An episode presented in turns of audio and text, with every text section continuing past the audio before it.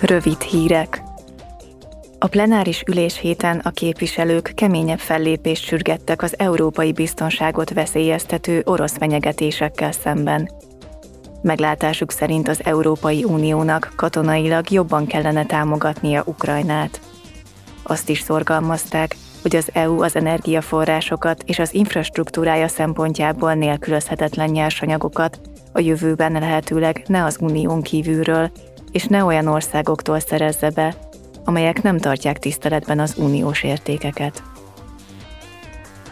A parlament szerdán Strasbourgban a luxemburgi származású Mark Angelt választotta meg alelnöknek, a korrupció gyanújával őrizetbe vett Eva Kaili utódjául. A szavazatok abszolút többségével megválasztott 59 éves képviselő első hivatali idejét tölti a szocialista párt soraiban. Ő lesz az elnökség ötödik alelnöke. Európában 30 éve működik a belső piac.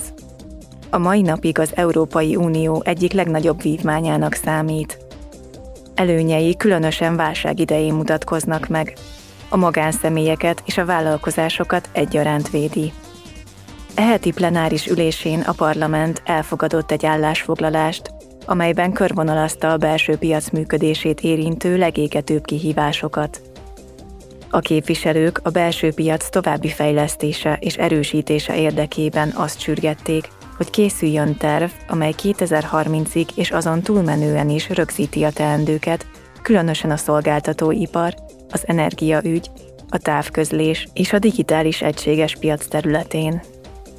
Az 1993-ban létrehozott uniós belső piac 56 millió európai munkahelyet biztosít, és az Európai Unió bruttó hazai termékének 25%-át állítja elő.